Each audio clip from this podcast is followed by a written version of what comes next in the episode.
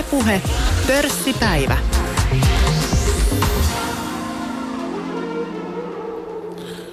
Pörssipäivä summaa markkinatapahtumat ja katsoo osakekurssien taakse. Yhdessä mielenkiintoisten vieraiden kanssa hiotaan omat sijoitusstrategiat. Tämä on pörssipäivän kuvaus netissä ja Yle Areenassa. Ja tänään huomioon tuossa kuvauksen jälkimmäisessä osassa eli sijoitusstrategioissa. Kanssani menestyksekkäitä strategioita ovat rakentamassa sijoittaja, sijoituskirjailija Jarkko Aho, joka tunnetaan netissä myös Random Walkerina, ja sitten ekonomisti, sijoituskirjailija Mika Hyttinen. Tervetuloa molemmille. Kiitos. Kiitos, kiitos.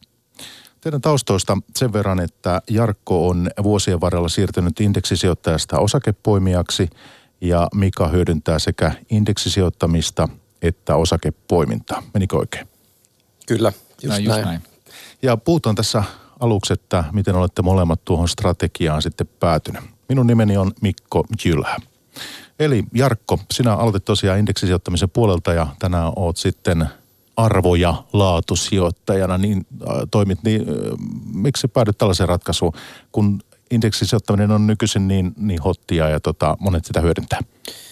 Joo, itse asiassa mulla kävi just vähän päinvastoin, että jos nykypäivänä sijoittajat on siirtynyt entistä enemmän sinne indeksisijoittamiseen, niin mä tosiaan aloitin indeksisijoittajana siellä 2000-luvun alussa. Ihan hyvä, hyvät säkä siinä mielessä, että IT-kupla oli juuri puhjennut ja aloin sitten köyhänä opiskelijana pieniä rahoja sijoittamaan pörssiin. Ja tosiaan koska oli vähän rahaa käytettävissä, niin päätin alkaa sijoittaa indekseihin. Ja se oli todella harvinaista silloin, tämä indeksiottaminen. Se oli just kantautunut Suomeen ja sitten kun opiskelin, että mikä on se järkevin strategia, niin huomasin, että kyllähän niin kuin akateemikot, professorit puhuvat, että se on indeksisijoittaminen, niin tartuin sitten tosiaan siihen. Mutta tota, mä tein sitä opiskelijana joku viitisen, kuusi vuotta suurin piirtein indeksisijoittamista ja samalla kun olin kiinnostunut hyvin paljon pörssistä ja sijoittamisesta ja osakkeista, niin opiskelin sijoittamista – ja, ja tota, sitten alkoi kiinnostaa se, että voisiko nämä markkinat sitten jollain tavalla voittaa, että onko olemassa semmoinen strategia, mikä, mikä pesee indeksisijoittajan. Ja käännyin sitten arvosijoittajaksi itse asiassa. Olin hyvin tämmöinen klassinen arvosijoittaja, Benjamin Grahamin oppeja. Seuloin tunnusluvuilla praistu puukkia, PE-lukuja, osinkotuotto ja ostin halpoja osakkeita. Mutta sitten mä niinku huomasin, että tämä on vähän semmoinen strategia, että mun pitäisi sitten nopeasti kumminkin myydä, kun se aliarvostus purkautuu. Ja mä en sitten ehkä kumminkaan halunnut tämmöistä salkun jatkuvaa pyörittämistä. Siihen ei ehkä silloin ollut aikaakaan vielä niin paljon. Ja mietin, että mikä olisi semmoinen strategia, mikä sopisi todella pitkäjänteiseen buy and hold – tyyppiseen sijoittamiseen, osta ja pidä. Ja sitten mä löysin tämän laatustrategian tai laatusijoittamisen, missä pyritään ostamaan hyvin, hyvin laadukkaita yhtiöitä ja pitämään niitä pitkään. Ja se ajatus on nimenomaan se, että, että sen yhtiön tuotto on hyvä, että pitkällä aikaa se yhtiö esimerkiksi osinkojen kautta vaurastuttaa minua, eikä mun tarvitse niin seuraa sitä osakekurssia. No, Tämä on siis se, missä ollaan tällä hetkellä. Kyllä, nyt mä oon nimenomaan laatusijoittaja ja ehkä painotan tietysti sitä, että laatusijoittamistakin voi tehdä erityyppisillä vivahteilla. Mulla on se, mikä sopii mulle, joku toinen voi tehdä vähän eri tavalla mutta kumminkin laadukkaat yhtiöt unohtamatta kuitenkaan sitä arvon määritystä. Onhan silläkin merkitystä, sen takia on myös osittain arvosijoittaja, mutta ehkä näiden yhdistelmä kuvaisi minua parhaiten syvennytään tähän kaikkeen tässä pörssipäivässä, mutta sen voisi vielä tuosta vuosituhannen eh, alusta ottaa esille, kun silloin puhut, että aloittelit, aloittelit sijoitustoiminnan enemmän, niin silloinhan oli kovin suosittuja nämä pankkien aktiiviset rahastot kehittyville markkinoille, eikö se ollut? Kyllä. Silloin oli Venäjä-rahastoa ja Itä-Eurooppa-rahastoa, Brasilia-rahastoa, kaikkea tämmöistä. Kyllä. Joo, joo. Sä et sitten lähtenyt siihen kelkkaan, ei? No en itse asiassa, joo, hyvä kun nostit esille. Kyllä myöhemmin sitten, että tosiaan mullakin on jonkun verran edelleen indeksirahastoja ja mä teen nämä rahastosijoitukset nimenomaan kehittyville markkinoille, koska siellä ei ole niin paljon osaamista ja tuntemusta, se on helppoa. Mutta vielä tohon aikaan, niin kuin 2000 alussa, en innostu näistä kehittyvistä, että se tuli sitten vasta myöhemmin. Jarkko Aho tänään vieraana pörssipäivässä Random Walker nimellä tai nimimerkillä. Kirjoitat myös sijoitustiedon sivuilla kolumneja muun muassa. Niin eh, Mika Hyttinen, sinä olet myös sitten kirjoitat sijoittamisesta ja olet kolmisen kirjaa tehnyt. tehnyt myös ja, ja tuota, tehnyt videoblogeja, niin mikä, mikä sinun tämän hetken strategia on tiivistettynä tähän kärkeen? No, jos mietitään sitä, että miten mä sijoitan, niin, niin tosiaan se käyttää oikeastaan mitä tahansa, mitä mä koen, koen, koen järkeväksi. Ja, ja ehkä se menee siitä, että jos mä näen omasta mielestäni silleen, että markkina hinnoittelee jonkun väärin, niin, niin mä saatan tarttua siihen tilaisuuteen. Ja silloin mä itse en niin paljon, totta kai mä otan huomioon, jos on pienyhtiö, että millaisia niin kuin erityispiirteitä siihen, siihen liittyy. Ja jos on ulkomaalainen osake, niin otetaan valuuttakurssiriski huomioon. Mutta niin kuin lähtökohtaisesti se idea voi tulla mistä vaan. Ja esimerkkinä nyt sitten ehkä tähän, tähän aikaan, niin mä oon myöskin nyt ostanut suojaa salkkuun. Eli periaatteessa sellaista, joka sitten hyötyy siitä, jos markkina laskee, joka ei ole kauhean ehkä, ehkä suosittu ajatus tällä hetkellä. Ja mä itse taas näen, että nimenomaan tässä hetkessä, kun enemmistö on, on hyvin pos, positiivisella mielellä, niin, niin tota, ää, otan tällaisen poikkeuksellisen riskin, joka sitten taas ehkä niin kuin koko pörssisyklin tai vuosikymmenen sijaan ei välttämättä ole kauhean hyvä, hyvä strategia lyödä vasta, vastavirtaa, mutta tässä, tässä tilanteessa on tehnyt niin.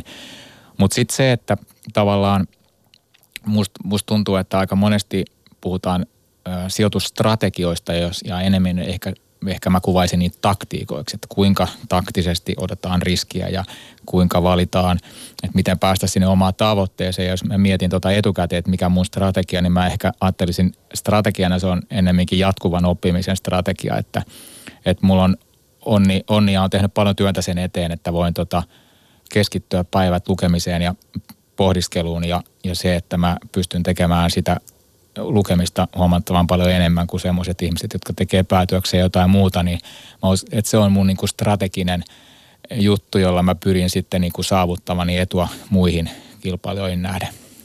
Itse asiassa hyvä, kun ostit esille tämän sijoitustaktiikka-termin, niin mun mielestä on ehkä jossain määrin hyvä myös määritellä, että mitä nämä eri termit tarkoittaa. Että meillä on nyt sijoitustaktiikkaa, sijoitusstrategiaa, on sijoitusfilosofiaa, sijoitussuunnitelmaa. Ja mä oon ihan varma, kun se on aloittelijoita tota, niin radion toisessa päässä, niin menee termit ihan sekaisin, että mitäs nämä oikeasti sitten onkaan. Niin nämäkin on hyvä sinne takaraivoon pistää, että pystyy keskustelemaan näillä eri termeillä. Niin, pitäisikö meidän tässä vähän määritellä nyt se, että, että mistä me puhutaan, kun puhutaan sijoitusstrategiasta? Pitääkö niitä kun tosiaan siellä on se kuuntelija, joka on nyt ehkä lähtenyt markkinoille vastikään, niin, niin äh, mitäs nyt sitten, äh, pitääkö hänellä olla yksi strategia vai monta strategiaa? Mikahan tässä vähän viittasi, niitä voi ikään kuin ne voi elää ja niitä voi olla monta. Mä ainakin itse ajattelen niin, että nyt tämä sijoitussuunnitelma, mistä pankkien sijoitusneuvot paljon puhuu, kun sä marsit sinne pankkiin sijoitusneuvontaan, niin nehän tarjoaa heti, että nyt tehdään tämmöinen sijoitussuunnitelma. Ja itse asiassa tämä on ihan niin kuin fiksu juttu tehdä se, koska se on se iso kuva – että mikä on sun tavoite, mikä on sun riskinsietokyky, mikä on se sun allokaatio, esimerkiksi osakkeiden korkojen kenties käteisen välillä, se on se iso kuva. Mutta sitten kun mennään sijoitusstrategioihin, niin mä itse näen sen niin, että silloin otetaan katse niihin osakkeisiin. Eli se on palanen sitä isompaa, kokonaisvaltaisempaa suunnitelmaa.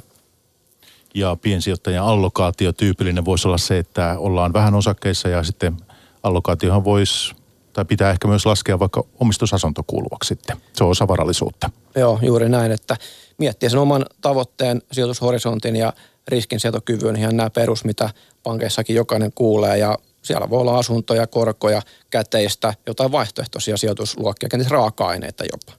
Mutta totta kai itse on osakeuskovainen ja vain osakkeiden nimeen, niin mun mielestä ainakin hyvin pitkän aikavälin strategiana osakkeet on se kaikkein tuottavin. Paitsi yksi, että sitten pääkaupunkiseudulla. Joo, tämä on sitten oma lukunsa. Mutta Mika? Joo, tuli mieleen tuosta sijoitussuunnitelmasta sellainen juttu, että mä oon vissiin jossain kirjassa sanonutkin, että se mun mielestä ei ole kauhean, kauhean olennaista. Siis mulla tuli mieleen tänne esimerkki, että jos pariskunta päättää sitten, että, että okei, meille voi tulla lapsia, niin, niin mä vertaisin sitten kuitenkin se sijoitussuunnitelma vähän siihen, että – sä tekisit semmoisen suunnitelman, että kuinka sä lasta kasvatat ja miten teidän parisuhde toimii. Ja käytäntö on sitten sitä, että todennäköisesti paperiin ei enää ikinä palata. Et mä, mulle itselläni, mä ymmärrän sen, sen pointin tavallaan, mutta et sitten varsinkin ihminen, joka ei ole ikinä sijoittanut, niin, niin, niin sä, siltä kysytään, että kerros nyt, mitä sä täällä haluat ja millainen riskinottaja sä oot, niin musta melkein ainoa fiksu vastaus, että en minä tiedä. Että, että totta kai niin kuin, niin, niin siinä ehkä voi silloin käyttää asiantuntijaa, joka vähän valottaa, että mitä vaihtoehtoja siellä on ja, ja näin. Ja, ja sen takia ehkä toisaalta neuvon kysyminen onkin hyvä siellä pankissa keskustella tästä asiasta, mutta se, se tavallaan on ehkä sen koko prosessin alkuvaihetta eikä vielä sinänsä yksin ikävä kyllä riitä, että tehdään suunnitelmaa. Mä oon osittain Mikan kanssa samaa mieltä, osittain eri mieltä. Eli mun mielestä sijoittajasta riippuen on kumminkin joku hyvä semmoinen ohjenuora tehdä siihen matkan varrelle. Jos on kalu käyttää paljon aikaa niin kuin itse sijoittamiseen, voi tehdä hyvinkin monimutkaisen suunnitelman, mutta ihan aloittelijalle riittää semmoinen, että kirjaa vaikka ranskalaisella viivoilla niitä muutamia pointteja, koska mun mielestä se on hyvä ohjenuora silloin, kun markkinoilla myrskyä, osakkeet sahaa ylös alas, käy pelottamaan, niin kaivaa sen suunnitelman esille, että tämmöistä mä oon luvannut itselleni, sijoitan vaikka tasaisesti joka kuukausi indeksirahastoon. Se voi olla yksinkertaisimmillaan se suunnitelma. Ja silloin se pitää sut kartalla, kun, kun myrskyä. Mutta tosiaan sijoitussuunnitelma ei ole vielä strategia, vaan strategia on sitten jotakin muuta. Joo, just näin. Ja, ja itse, itse mä näen niin kuin – jos ajatellaan vaikka, mun mielestä se onkin, jos me katsotaan vaikka pörssiyhtiöiden vuosikertomuksia, niin aika monet mun mielestä, mitä siellä sanotaan, mikä heidän strategia on, niin se on vaan niin kokoelma tavoitteita. Että me halutaan kasvaa kannattavasti ja tarjota maailman parasta palvelua. Ja, ja strategia pitäisi ennemminkin kertoa, että kuinka sinne päästään ja miten se eroaa siitä, mitä kaikki muut kilpailijat tekee, että mikä on se meidän juttu.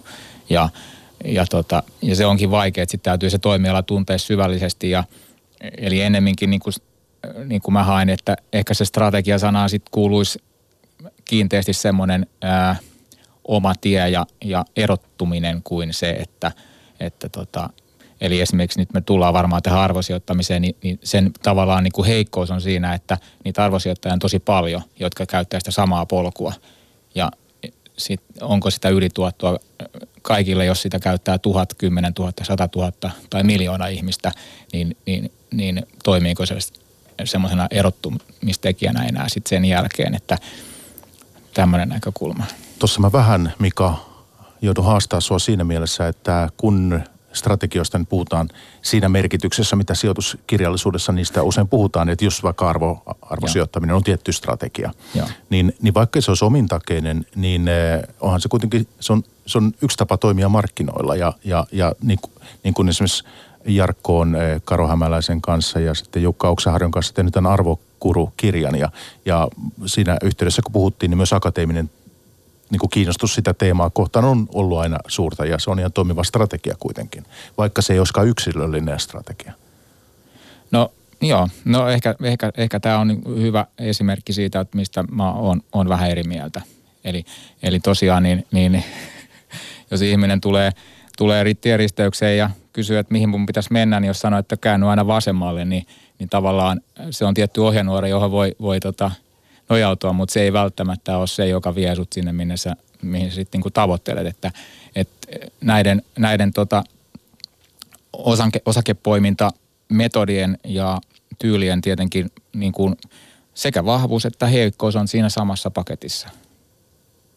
Tästä päästään niin kuin ehkä hyvin siihen, että miksi se strategia pitää olla olemassa.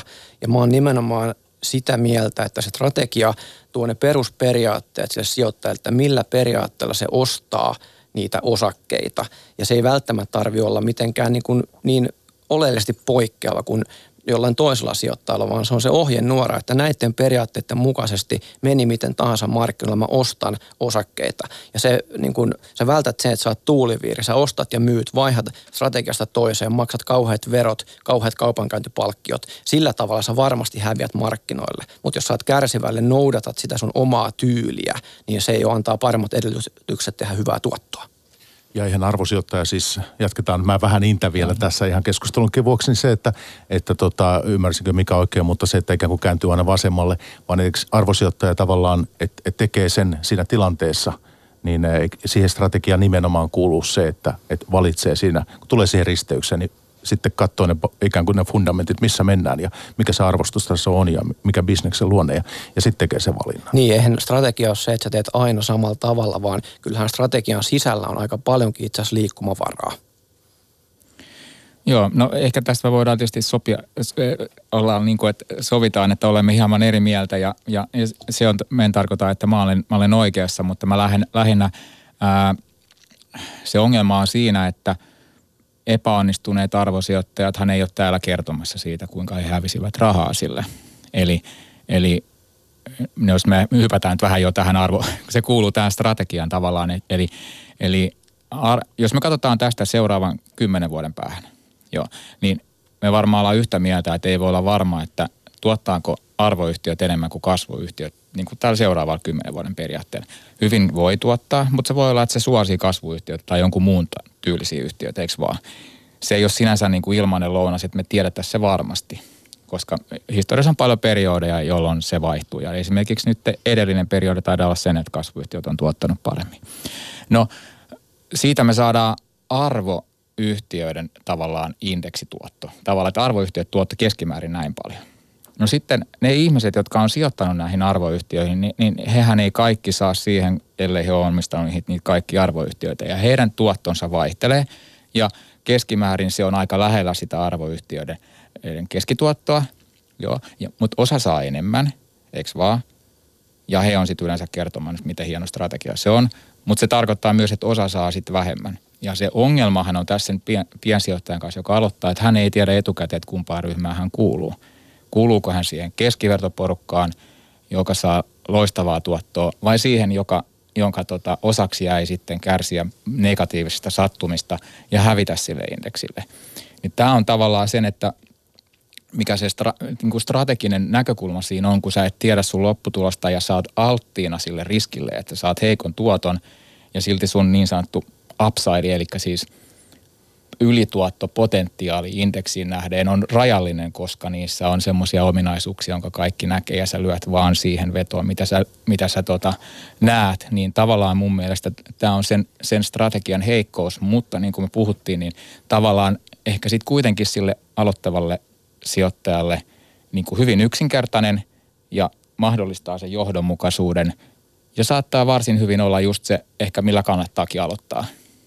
Niin, siinä mielessä niin kuin testattu ja turvallinen strategia, ettei se ainakaan ole niin kuin aloittelijallekaan niin kuin kohtuuttoman vaikea pitäisi olla ehkä, toivottavasti. Se on se, se on se vahvuus kyllä ja helppo noudattaa. Ja siinä on tietysti paljon myöskin neuvoa ja oppia ja Tarjolla. kulttuurissa, niin, meidän, meidän niin kuin sijoituskulttuurissa on hyvin niin kuin arvostettu ja, ja, ja semmoinen niin kuin, ää, ja sanon, että sillä on niin kuin hyvä maine. Eli tähän liittyen just niin kuin arvostrategiaakin voi toteuttaa vähän eri tavalla, että ei ole olemassa yhtä oikeaa arvostrategiaa ihan samalla tavalla kuin ei ole olemassa yhtä ylipäätään oikeaa sijoitusstrategiaa. Tuossa meidän arvokurukirjassa käsiteltiin paljon yksityiskohtaisesti eri strategioita simppeleimmillään se voi olla se, että sä tunnuslukujen avulla seulot osakkeita. Matala PE, matala BB-luku esimerkiksi. Sitten jos haluaa monimutkaisempaa, niin voidaan erikoistilanteita, riskiarbitraasi, spin-offit, tämmöiset. Eli siitäkin on laaja kirjo helppoja ja yksinkertaisia sovelluksia arvostrategiasta. Joo, totta kai hyvä, hyvä täsmennys Jarkko. Se, että nyt me tultiin oikeastaan siihen mun mielestä tässä keskustelussa hyvin keskeiseen sijoittajan valintatilanteeseen. Ja se on se, mitä alussa jo vähän sivuttiinkin, eli, eli onko se indeksisijoittaminen tai onko se osakepoiminta. Ja tavallaan kun sä Mika puhuit tuosta arvosijoittamisesta, niin tavallaan tuossa me tultiin jo sit siihen, että ihmisen täytyy lopulta valita se, että kumpaa hän lähtee toteuttaa. Voi olla tietysti sekä että myös. Ja Jarkko, mä tiedän, että esimerkiksi sinä kun olet osake, osakepoimija, ja no Mika myös, mutta että Jarkko, kun sitä olet kirjoittanut eh, esimerkiksi sijoitustiedon sivulle ja näin, niin, niin eh, kyllä se vaatii myös sit huomattavan määrän duunia analysoida sitä. Että sitten täytyy se valinta tehdä, onko mä halukas siihen, onko mulla aikaa, voiko mä tehdä pitkäjänteisesti. Joo, se on oikeastaan juurikin näin. Eli jos mietin sitä omaa sijoitusuran alkua, kun mä siirryin indeksisijoittajasta ensin arvoja sitten enemmän sen laatusijoittamisen suuntaan, niin ne kaksi ehkä kriittisintä juttua, mitkä mun piti oman pääsisällä miettiä. Ensimmäinen oli se, että uskonko mä siihen, että markkinat on niin sanotusti tehokkaat. Tämä on tämmöistä akateemista kieltä, mutta niin kuin aloittaville sijoittajille kysymys on siitä, että uskonko mä siihen, että osakkeen hinta heijastelee aina sen osakkeen todellista arvoa jos se heijastelee, niin periaatteessa indeksisijoittaminen on se oikea tapa sijoittaa. Mutta mä tein sen päätöksen, mun mielestä mä luotan, että markkinoilla on tämmöisiä epärationaalisuuksia. Sijoittajat käyttäytyy laumakäyttäytymisen vallassa välillä hassusti, osakkeet tippuu joskus tosi voimakkaasti, välillä tulee kuplia. Näitähän me nähdään aina tasaisin välein markkinoilla. Koska tämmöisiä ilmiöitä on, niin mä päätin sen, että mä pystyn tai ainakin yritän täältä löytää niitä houkuttelevia edullisia osakkeita ja aloin toteuttaa sitten arvoja sitten sitä laatustrategiaa myöhemmin. Se oli tavallaan tämä ensimmäinen. Ja nyt sille kuuntelijalle, joka miettii, että haluaisiko hän itse ruveta tähän puoleen panostaa ja tekee omaa analyysiä, niin kuinka paljon sinä esimerkiksi viikossa käytät keskimäärin aikaa siihen, että, että yrität suomeksi sanottuna lyödä markkinat? Joo, tämä on just se tavallaan toinen puoli, että mun piti miettiä, että haluanko mä panostaa tähän lajiin niin sanotusti. Se on vähän niin kuin urheilija. Jos haluat huippusuorituksia, niin siitä täytyy tulla sun niin kuin tosi tärkeä juttu elämässä, semmoinen intohimo, että sä haluat antaa kaikkea tälle lajille. Niin mulla on vähän se olo tässä sijoittamisessa, että tämä on mun mielestä niin mielenkiintoista ja mä nautin siitä, kun mä voin käydä läpi yrityksen tilinpäätöksiä, lukuja, tutkia niiden strategiaa, kilpailukenttää. Se on samalla tosi hyvä harrastus ja hyvä harrastus, koska se on erittäin tuottoisa. Mutta sä kysyt, että paljonko mulla menee aikaa se, se vaihtelee tosi paljon ja nyt nykypäivänä, kun mä oon pystynyt yhdistämään tähän mun harrastukseen myös tietyllä tavalla yrittäjyyttä ja yritystoimintaa ja tämän tyyppistä, niin mä en ehkä laske sitä, että tämä on nyt mutta sijoitusharrastukseen käyttävä aika, kun mä tutkin osakkeita ja tämä on se aika, kun mä kirjoitan vaikka jonkun jutun tai kolmonin tai jonkun vastaavan. Nämä yhdistyy tässä hyvin, mutta kyllä mä joka päivä käytän varmasti tunteja aikaa. Öö, joo, mä tota, mä oon ehkä se, mitä, miten mun sijoitustrategia, sanotaan sitä strategiaksi, mutta sijoitusajattelu on kehittynyt, on just se, että on ehkä niin kuin kokeillut erilaisia juttuja ja, ja huomannut niissä sekä hyviä että huonoja puolia ja, ja vähentänyt sieltä niin kuin asioita, jotka sitten niin kuin mä ajattelen, että ei, ei välttämättä olekaan niin kuin sellaisia, joihin kannattaa keskittyä. Ja, ja, ja tosiaan niin nykyään mä luon hyvin paljon niin kuin bisneskirjallisuuden ulkopuolelta, vaikka vanhaa filosofiaa ja historiaa, ja jo, joissa mun mielestä niin kuin mahtavalla tavalla yhdistyy se, että miten, miten tavallaan vaikka maailma, niin kuin meidän ympäristö meillä, meidän, meidän ympärillä oli hyvin erilaista, siis kuin vaikka kaupunkiympäristö, niin, niin tota, ihmiset on ihan samanlaisia ja samanlaiset ongelmat oli siellä. Ja, ja tosiaan niin kuin sieltä, sieltä saa niin kuin vahvistusta siihen, että, että tosiaan niin, niin osittain me ollaan niin kuin – se perusongelma sijoittamisessa on se, että et, et kun sä ostat osakkeen, sä rupeat omistajaksi. Ja yleensä sä annat rahatukun sille ja se antaa osakkeet sulle. Sä menet sinne sille kuumalle tuolille ja omistajat ei pysty sieltä yrityksestä ulosmittaa yhtään enempää kuin mitä se firma tavallaan tienaa ja, ja Helsingin yhtiöt niin kuin yhteensä. Eli, eli semmoinen niin taikominen, taikominen sinne tota, jotain niin kuin ekstraa ei onnistu.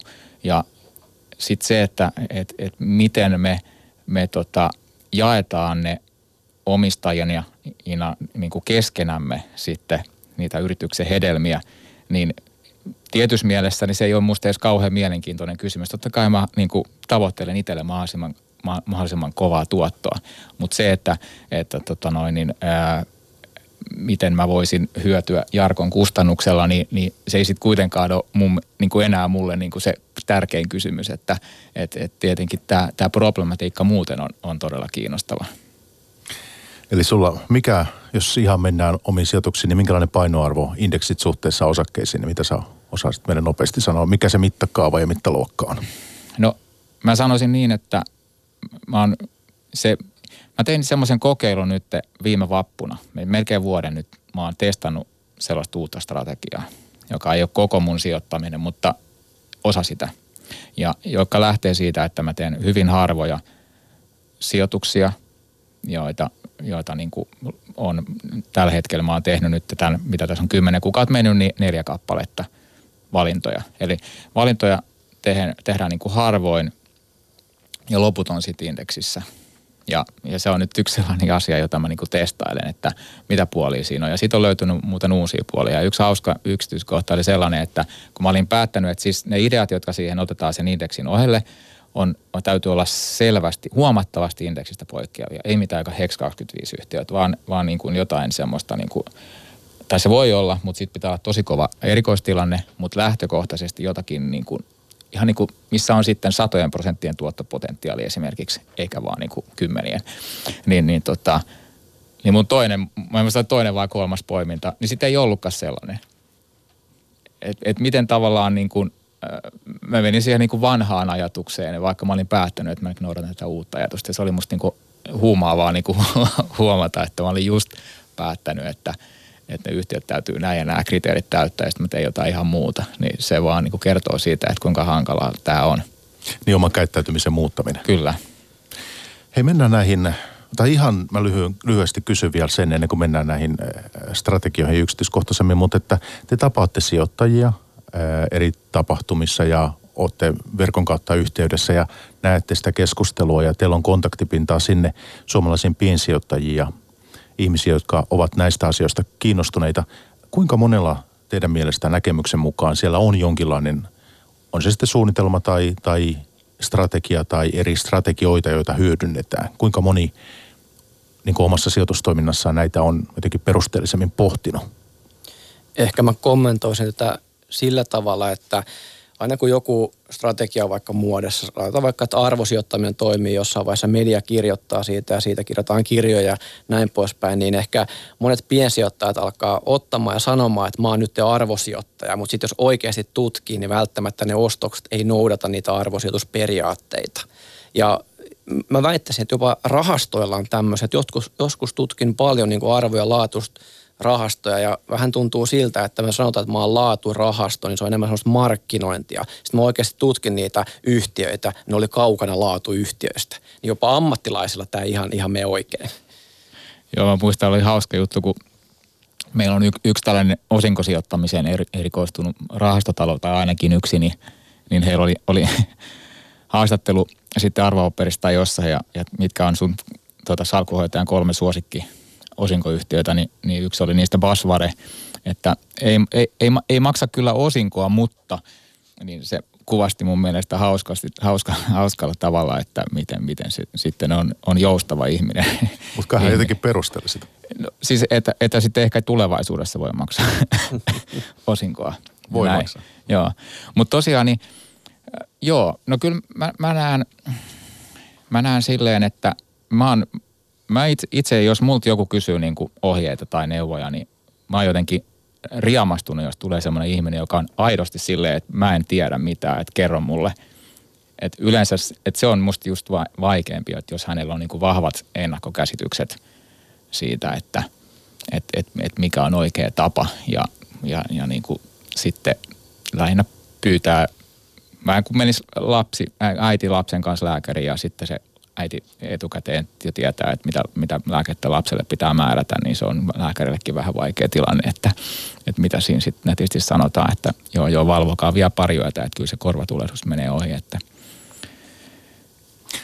e- Ehkä tähän vielä lyhyesti, että päästään taas uuteen sijoittamisen termiin sijoitusprosessi.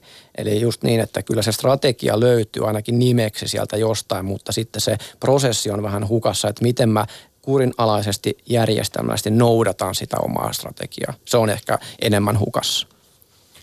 Joo, kyllä, että kun teidän kirjakin arvosijoittamisesta olen lukenut, niin kyllähän se tietysti, sehän edellyttää sitten sitä käytännössä, että sinne käydään monia yhtiöitä läpi ja, ja ne, kun lukujakin mietitään, niin käydään monen eri vuoden lukuja läpi ja kyllä mä epäilen, että kuitenkin valtaosa sijoittajista välttämättä ihan kyllä niin pitkä ikään kuin tota, kotiläksyjä lähde tekemään. Että se, on, se on pitkä prosessi tosiaan. On, on se just näin, eikä se siis välttämättä tarkoituskaan, mutta sitten ehkä just painottaa vielä sitä, että jos sijoittaja oikeasti haluaa tehdä ylituottoa, voittaa markkinat, silloin pitää tehdä se päätös, että haluanko mä uhrata aikaa. Jos ei halua, niin indeksi sijoittaminen on oikeasti todella hyvä vaihtoehto, että saa markkinan keskituoton ja se on ihan fine.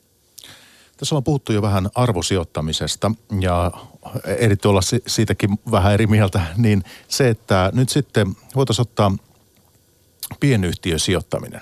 Vähän, vähän eri tulokulma, koska siis akateemisessa tutkimuksessakin on saatu näyttöä siitä, että tällainen ilmiö on olemassa, pienyhtiöetu. Sieltä löytyisi parempia tuottajia ja löytyy historian valossa siis kuin mitä suurista yhtiöistä. Ja miten nyt sitten, jos meidän kuuntelija on kiinnostunut hyödyntämään tätä strategiaa tai on tämä sitten, onko tämä nyt taktiikka sitten vai, vai mikä tämä on, mutta, mutta tota, niin e, tätäkin voi tehdä indeksin kautta tai sitten poimimalla.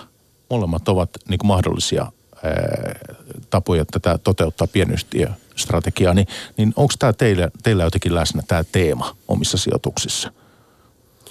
No mä yleensä niin kuin lähtökohtaisesti tämä laatustrategiahan painottaa kyllä suurempia yhtiöitä, jotka on markkinajohtajia, vahva kilpailuetu, mittakaava kenties iso tunnettu brändi, tämmöistä on niitä laatuyhtiöitä, niin lähtökohtaisesti mä en sijoita ainakaan paljon pieniin yhtiöihin, mutta on myös poikkeuksia. Mulla löytyy salkusta vaikka tämmöinen hyvin pieni suomalainen yhtiö Excel Composites. Ja sitten voisin mainita Helsingin pörssistä vaikka Revenio, en tosin omista, mutta on pieni yhtiö, mutta erittäin laadukas. Että kyllä tämmöinen pienyhtiöstrategian ja laatustrategian yhdistäminen periaatteessa toimii, mutta se ei ehkä ole mun strategian kumminkaan aivan keskiössä.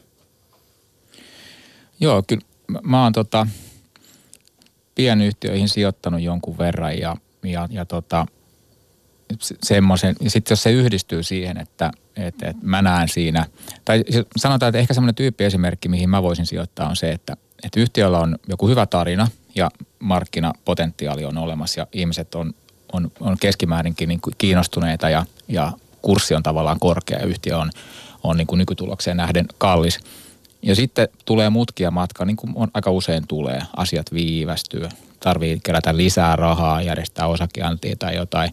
Ja, ja niin semmoisiin erikoistilanteisiin mä oon niin kuin jonkun verran sijoittanut, jossa siis ihmisten usko siihen tarinaan on koetuksella.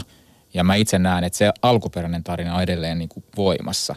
Että se on vaan niin kuin viivästynyt. Ei totta kai se ihan samanlainen ole enää, kun aika on kulunut, mutta sitten sellainen niin kuin – sellainen tarina, jossa mä näen, että siinä on iso potentiaali ja se hinta on kohtuullinen, niin, niin ja jo, jolloin mennään sitten siihen, joka on monelle niin kuin vaikea, kun on, että no kerro mihin kannattaa sijoittaa.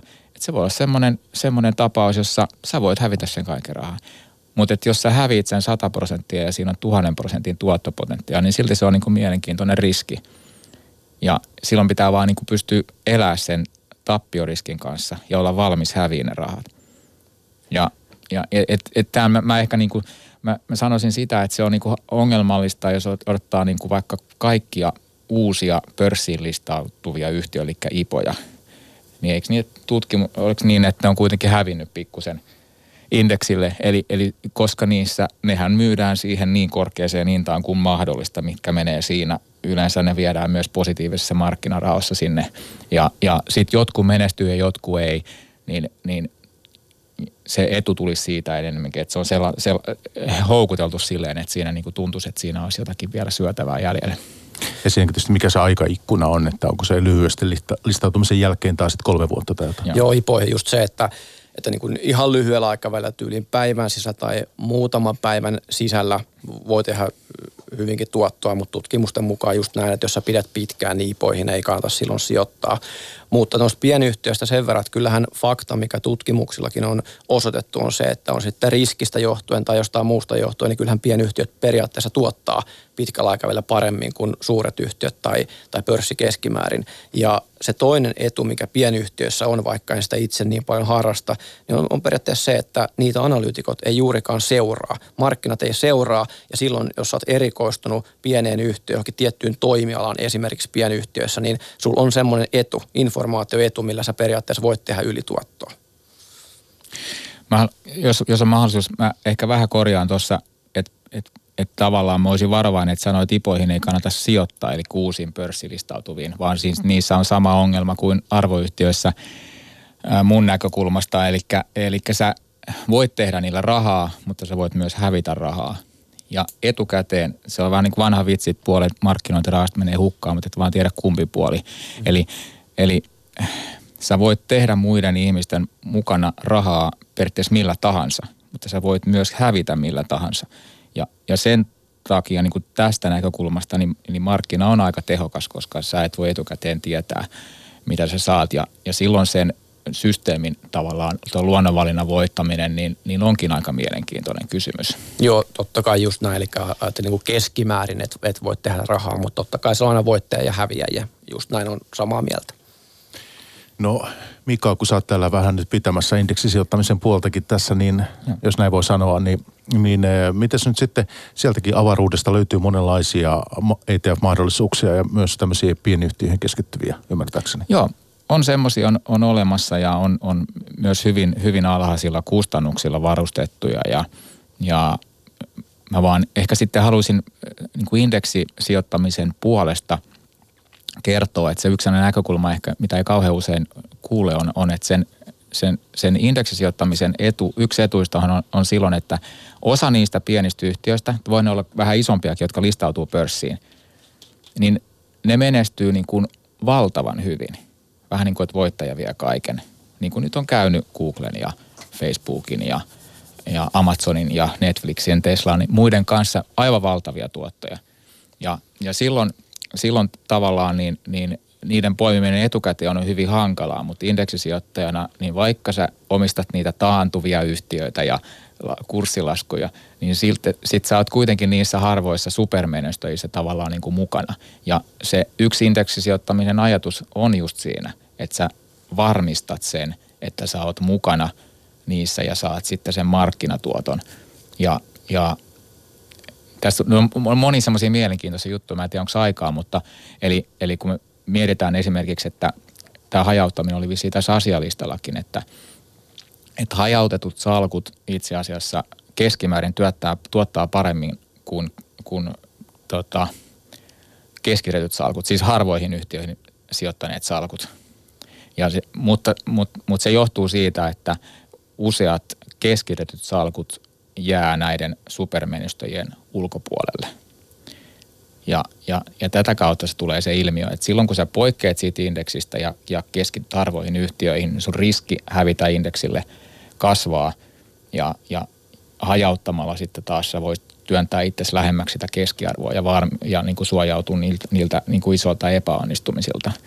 Ja, ja tässä on sama juttu, 50-50, että, että kumpi sitten on parempi, se liittyy vähän siitä, että mitä sä, mitä sä tavoittelet siltä toiminnalla.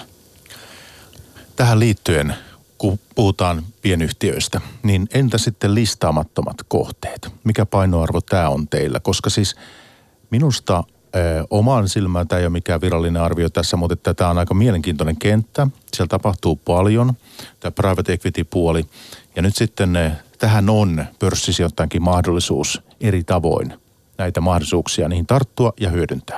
Ja esimerkiksi sijoitusyhtiöt ovat yksi semmoinen, onko tämä teidän kuinka tärkeä teema teidän sijoituksissa?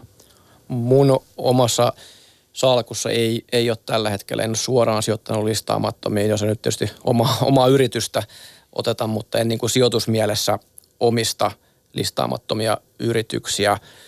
Tietysti niin kuin sanoit, sijoitusyhtiöiden rahastojen kautta sinne voisi, mutta mulle ehkä on aina ollut se ongelma, tämä kustannuspuoli, että jos sijoittaa vaikka johonkin tämmöiseen pääomasijoitusrahastoon, niin ne palkkiot on kyllä todella kovat, että niiden rahastojen oikeasti pitää tuottaa sitten hyvin, että sijoittajallekin jää jotain. Ja jos miettii sijoitusyhtiöitä, niin kaikki se byrokratia ja se hallinto siellä, jos seuraa tilinpäätöksistä tuloslaskelmaa, niin se maksaa aika paljon se pyörittäminen.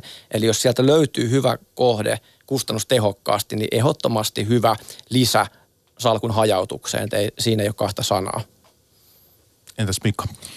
Joo, mä en ole tota, itse, itse tota, on sijoituksia parissa – listaamattomassa, mutta ei, ei, nämä ei ole tällaisia niin kuin pörssisijoituksiin verrattavia sijoituksia, että mä, mä en ole kovin tota, paljon niihin perehtynyt. Lähinnä just, että niihin sijoittaminen kuitenkin on ehkä vähän työläämpää ja, ja, ja tosiaan niin, niin on löytänyt, ehkä niin, että pörssissä on mun mielestä kuitenkin niin kuin löytynyt mielenkiintoista tutkittavaa, niin kuin, että ei, en, en ole sitten laajentanut tuonne listaamattomien puolelle.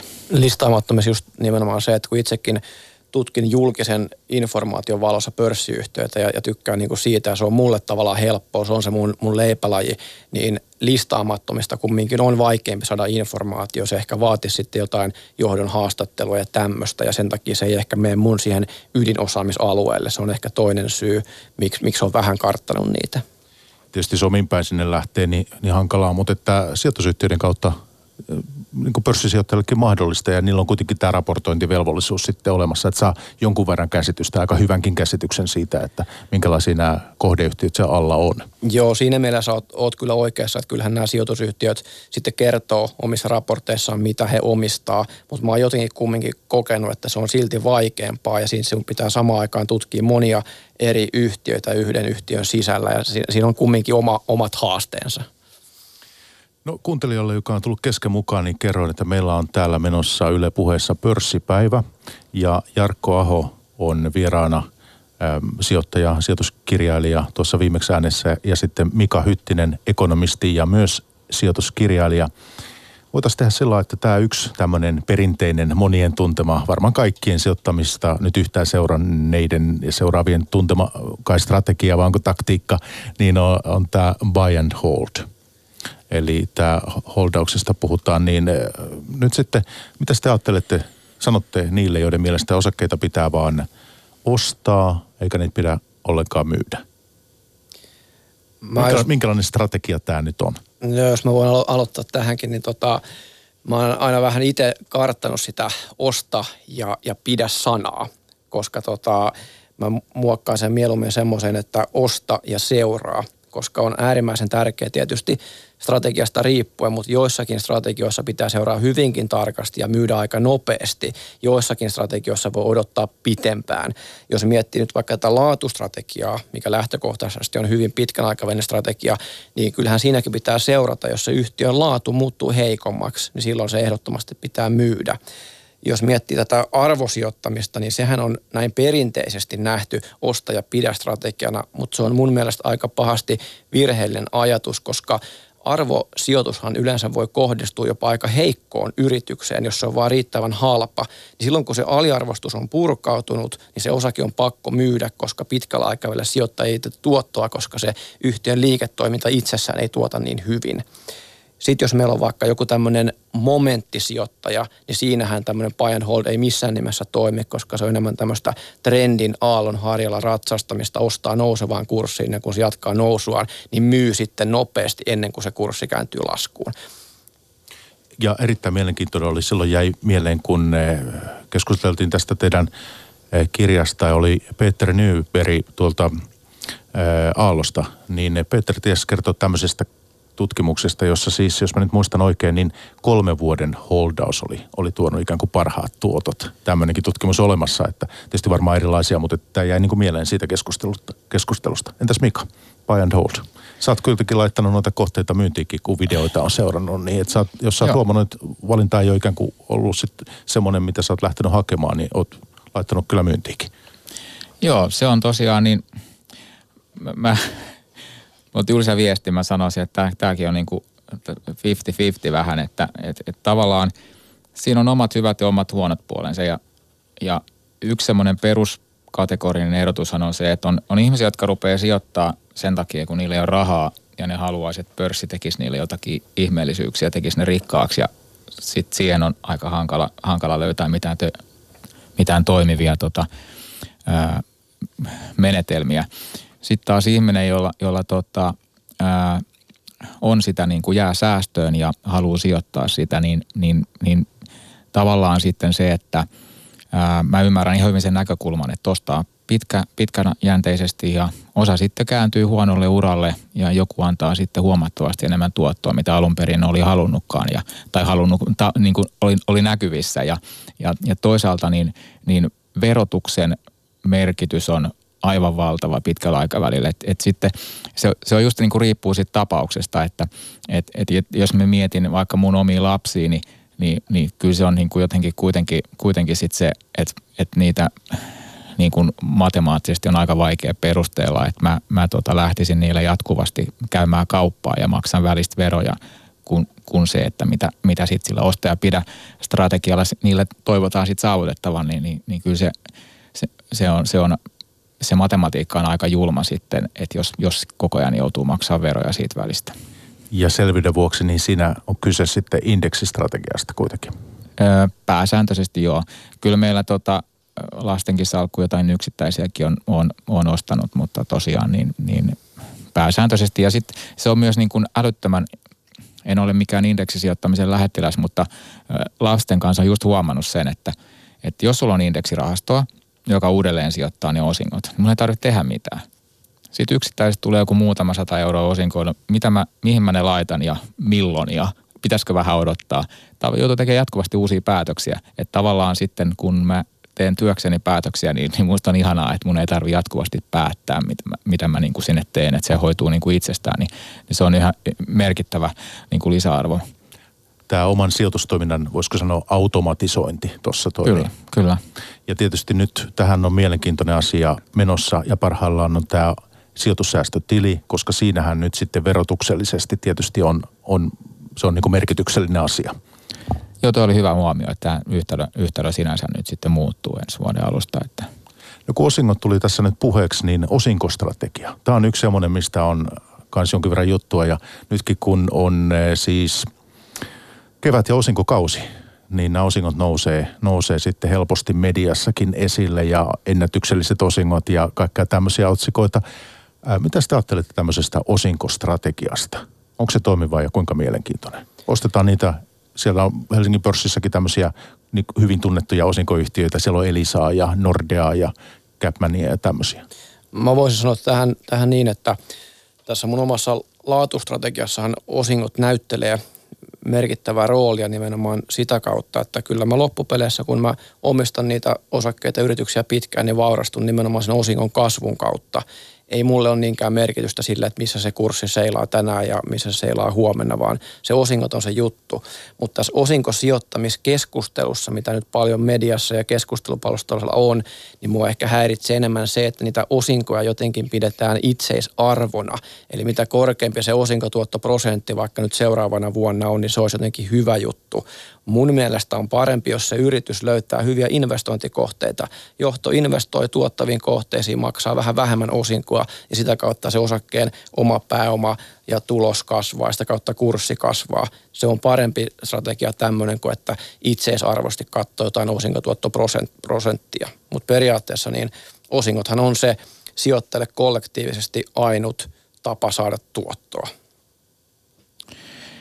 Joo, tota, niin, tässä mä, mä itse suhtaudun osinkosijoittamiseen silleen, että on vähän sama, sama tota ongelma, että varmaan noin puolet on puolet semmoisia yhtiöitä, joita kannattaa ostaa ja puolia ei. Ja mun on vaikea tietää osinkoprosentin perusteella, että kumpaan puoleen mikäkin yhtiö kuuluu, että sen takia, sen takia tota, se, ei, se ei näyttele, näyttele mun sijoittamisessa kovin suurta roolia.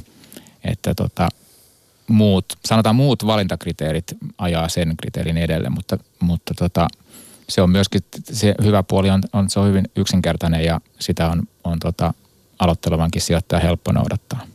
Ehkä tähän vielä kommentoin sen, että Tämä osinko on mun mielestä vähän niin kuin lopputulos, mikä ei niin kuin suoraan kannata katsoa, vaan kannattaa katsoa se yrityksen liiketoiminta. Jos liiketoiminta voi hyvin, menestyy, tulos kasvaa, niin siitä kyllä automaattisesti seuraa, että osingot on hyvät ja osingot kasvaa. Eli pitäisi suuntaa se katse enemmän siihen yhtiön, sen liiketoiminnan laatuun. Ja kyllä ne osingot sieltä tulee. Että se osinko ei sinällään ole se itseisarvo. Joo, kyllä. Tuota, olisiko tuossa osinko, osinko teemassa vielä, tuleeko mieleen jotakin erityistä, mitä haluatte nostaa siitä, siitä esiin? No, jos tulee, niin palataan siihen tässä pörssipäivässä vielä, mutta sitten voisi ottaa, ottaa tuota tässä esiin, tässä olisi muutamakin teema, maantieteellinen hajauttaminen on tietysti yksi, yksi asia sitten. Te olette molemmat aika kansainvälisiä sijoittajia, mä tiedän sen taustasta, että mole, molemmilla on yhtiöpoimintoja – myös ulkomailta aika paljon. Mika? Joo, mä, mä, hajauttaminen on yksi mun lempiaiheesta ja, ja tota, e, mä oon siihen aika, aika syvälle mennyt ja sen takia mulla ei ole mitään, enää mitään varmoja mielipiteitä siitä. Mutta semmoisen mä haluan niinku ihan, ihan niinku kuulijalle ohjeena on nostaa yhden teeman, joka mun mielestä on tärkeä se, että monesti ajatellaan niin, että kehittyviltä markkinoilta, markkinoilta ää, saa enemmän tuottoa, kun siellä on korkeimmat riskit. Ja mun mielestä tämä ajatus on, on sille ongelmallinen että et, et korkea riskihän ei voi tarkoittaa automaattisesti korkeampaa tuottoa, koska silloinhan meillä ei olisi riskejä ja meillä olisi ilmainen lounas. Sieltä, että laitat rahaa tonne, niin tuolla on niin kuin korkea riski, niin silloin sä saat korkeamman tuoton. Tämmöinen yhtälöhän ei sitten niin kuin todellisuudessa toimi. Se voi toimia ja pitkällä aikavälillä ää, se voidaan sanoa, että riskittömät kohteet ei tuota mitään, mutta sitä me ei voida sanoa, mitä korkean riskin kohteet tuottaa. Ja sitähän se riski nimenomaan tarkoittaa. Riski, että sä häviät rahaa. Sä pidät ne pankkitilillä, niin, niin tavallaan, tai hyvin turvallisissa kohteissa tiedät, että, että suurin piirtein mitä sä saat. Ja sitten kun sä avaat sitä riskiikkunaa, niin lopputulos voi olla, niin kuin, se ei ole, että se ei ole sitä, mitä sä haluat. Ja, ja tämä on niin semmoinen, mitä mä huomaan niin systemaattisilta ihmisiltä unohtuu, että mun mielestä itse mä ajattelen niin noista kehittyvistä markkinoista, että sinne menen vain, jos hinnat on jotenkin erityisen halvat, jotta niissä olisi erittäin korkea tuottopotentiaalia, koska siellä on paljon riskejä, mä voin hävitä rahaa, niin jotta sen korkean riskin tota kantaisi ottaa, niin mä vaadin sille korkean tuotto-odotuksen. Ja, ja sitä kautta, sen takia mä oon tavallaan niin kuin aika varovainen niiden kehittyvien markkinoiden kanssa. Tuossa voin kompata tosiaan jo Mika noiden kehittyvien osalta. Eli esimerkiksi Venäjälle sijoitan vaan, vaan rahaston kautta ja nimenomaan niin, että jos on joku tosi paha kriisi markkinoilla, niin Venäjällä on niin kuin Venäjän rahaston arvot tuppaa tippumaan tosi voimakkaasti ja sitten pistän, pistän isosti sinne. Ja muutenkin kysyt tuosta niin kuin hajauttamisesta, niin pääpaino on toki Suomessa, mutta löytyy myös suoria sijoituksia ulkomailta ja sitten myös, myös rahastoja. Ja tosiaan niin, että mitä haastavammalle markkinalle mennään kehittyville, niin sitten rahastoja Jenkeistä, Euroopasta voin hyvin ostaa suoria sijoituksia. Mutta kyllä taitaa olla yli 50 prosenttia salkusta silti suomalaisissa firmoissa, eli mikään tämmöinen oppikirjamainen hajautus ei meikäläisellä siinä mielessä ole, mutta sen haluan kommentoida vielä hajauttamisesta, kun moni sanoo, että on pakko lähteä ulkomaille hajauttamaan, niin mun mielestä hajautuksen periaatteessa voisi tehdä myös niin, että sijoittaa suomalaisiin yhtiöihin, jonka liiketoiminta on globaalia. Ja tavallaan se liiketoiminnan hajautuneisuus on se pointti, ei se, että missä yhtiöiden pääkonttorit sijaitsee. Tässä on tullut nyt mainituksi tämä eriko, tai nämä erikoistilanteet. Ja nythän me elettiin viime vuoden lopussa, voisikaan melkein sanoa erikoistilannetta siinä mielessä, että se huoli, mikä vuoden loppuun joulukuussa liittyi, se oli äärimmäisen suuri ja, ja osa puhui jo, jo ihan markkina, spekuloi markkinoiden romahtamisella ja tämmöisellä, vaikka kai lopulta sitten jäätiin jonkinlaisen korjausliikkeen puolelle ehkä, mutta että nyt sitten erikoistilanteet, niin miten sitten näitä hyödynnätte? Ja tuossakin vuoden lopussa, niin mä muistan, oli niitä juttuja, että laitetaan osakkeet alipainoon ja milloin nyt sitten laitetaan ylipainoon ja muuta, mutta että miten sitten ylipäänsä tämmöisiä tota, ylipaino- ja alipaino laittamisia niitä mediassa näkee, niin mitäs, tota, mitäs niistä pitäisi ajatella sitten? No se on varmaan osoitettu aika pitkän aikaa sitten, että tulevaisuuden ennustaminen on hankalaa ja, ja pankkien asiantuntijoilla on aika heikko, heikko tota, track record englanniksi, mitä se onkaan, niin kuin, tulokset, jos me mitataan jälkikäteen, että miten hyvin ne on osunut.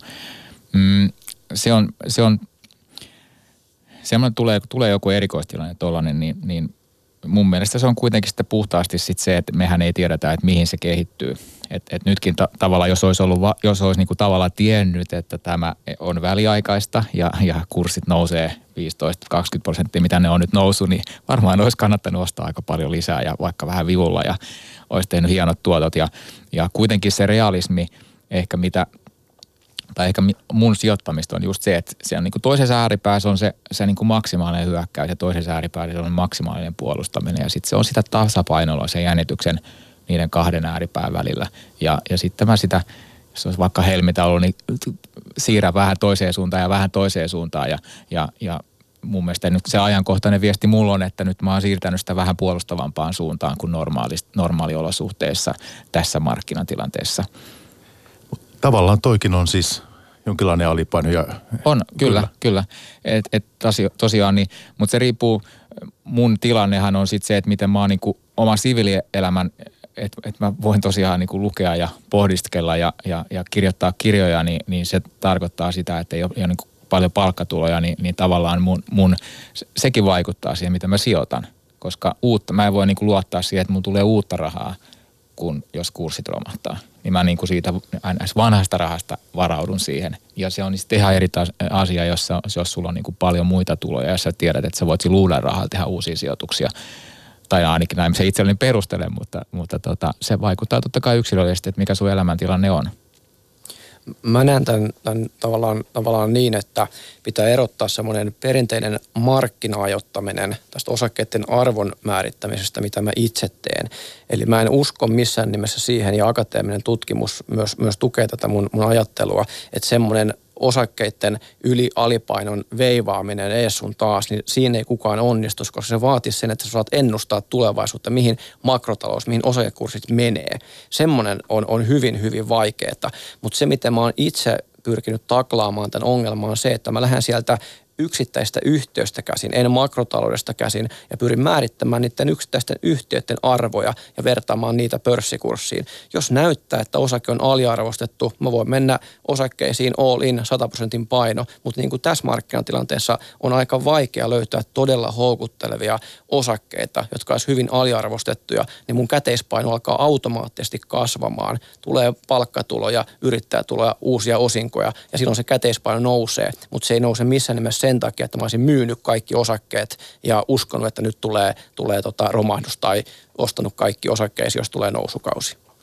Jarkko ja Mika, meillä on pari minuuttia aikaa. Annetaan nyt sille kuuntelijalle, joka sijoittamisesta on kiinnostunut, tullut markkinoille ehkä melko äskettäin tuore sijoittaja, niin eh, miten sitä omaa strategiaa kannattaisi teidän mielestä nyt lähteä kehittämään? Mihin asioihin kannattaisi kiinnittää huomioon? Mitä me voitaisiin kertoa tällaiselle sijoittajalle? No kyllä se pitäisi jotenkin lähteä niistä omista lähtökohdista, omista tarpeista, mikä on mun osaaminen, mikä on mun kiinnostuksen kohde, haluanko uhrata aikaa ja sitten vähän miettiä sitä, että mikä on mun näkemys markkinoista, onko se markkina tehokas vai vähemmän tehokas. Ja sitten alkaa miettimään sitä, että onko mä indeksisijoittaja, olenko mä osakepoimija ja jos mä oon osakepoimija, niin mitä yksittäisiä strategioita mä haluan noudattaa. On sitten arvo, laatu, kasvu, osinko, momentti, mitä me ollaan mainittu. Entäs Mika? Jaa, ai lyhyesti siihen, että Ka- mitä... kaunokirjallisuuden lukeminen. Niin, no joo. Yksi asia. Ei kun, niin, mulla tulee heti se, että tavallaan, tavallaan tota noin, niin tämä on aika vaikea laji, että se on kova kilpailu ja, ja siellä on ihan ammattilaisiakin vastassa, että et, et ehkä mä si- sanoisin sitä, että et, et tota noin, niin, jos ei halua menettää rahaa ää, ja, ja ottaa niitä omia tappioita, niin indeksisijoittaja on silloin semmoiselle varovaiselle niin kuin ihmiselle mun mielestä niin kuin ehkä se, mistä kannattaa aloittaa. Sitten taas toinen on sitten se, että jos sä lähdet, niin kuin, että kyllä tämä, tämä on niin kuin mielenkiintoinen juttu ja mä haluan tässä onnistua, niin, niin siinä on ihan hyvä puoli, että sit niistä virheistä oppii. Eli tavallaan, että ei, ei, ei niin, että panee kaikki yhteen ja, ja, ja tavallaan niin kuin se peli, poistut siitä pelistä, mutta että et, et, et sitten tekemällä, tekemällä sä harjaannut ja on mahdollisuus oppia, niin, niin tavallaan sitten taas niin kuin se pitää niin kuin mun sen sijoittamisen elossa, että siinä on aina toivo siitä, että voi oppia uutta ja kehittyä siinä, siinä lajissa, niin sen takia tämä on mielenkiintoista. Erittäin hyvä summaus. Kiitos Mika Hyttinen tuossa viimeksi äänessä ja sitten Jarkko Aho Random Walkerina. Myös sinut tunnetaan. Kiitti molemmille, että pääsitte käymään meidän pörssipäivässä. Kiitos. Kiitos. Pörssipäivä. Toimittajana Mikko Jylhä. Yle Puhe.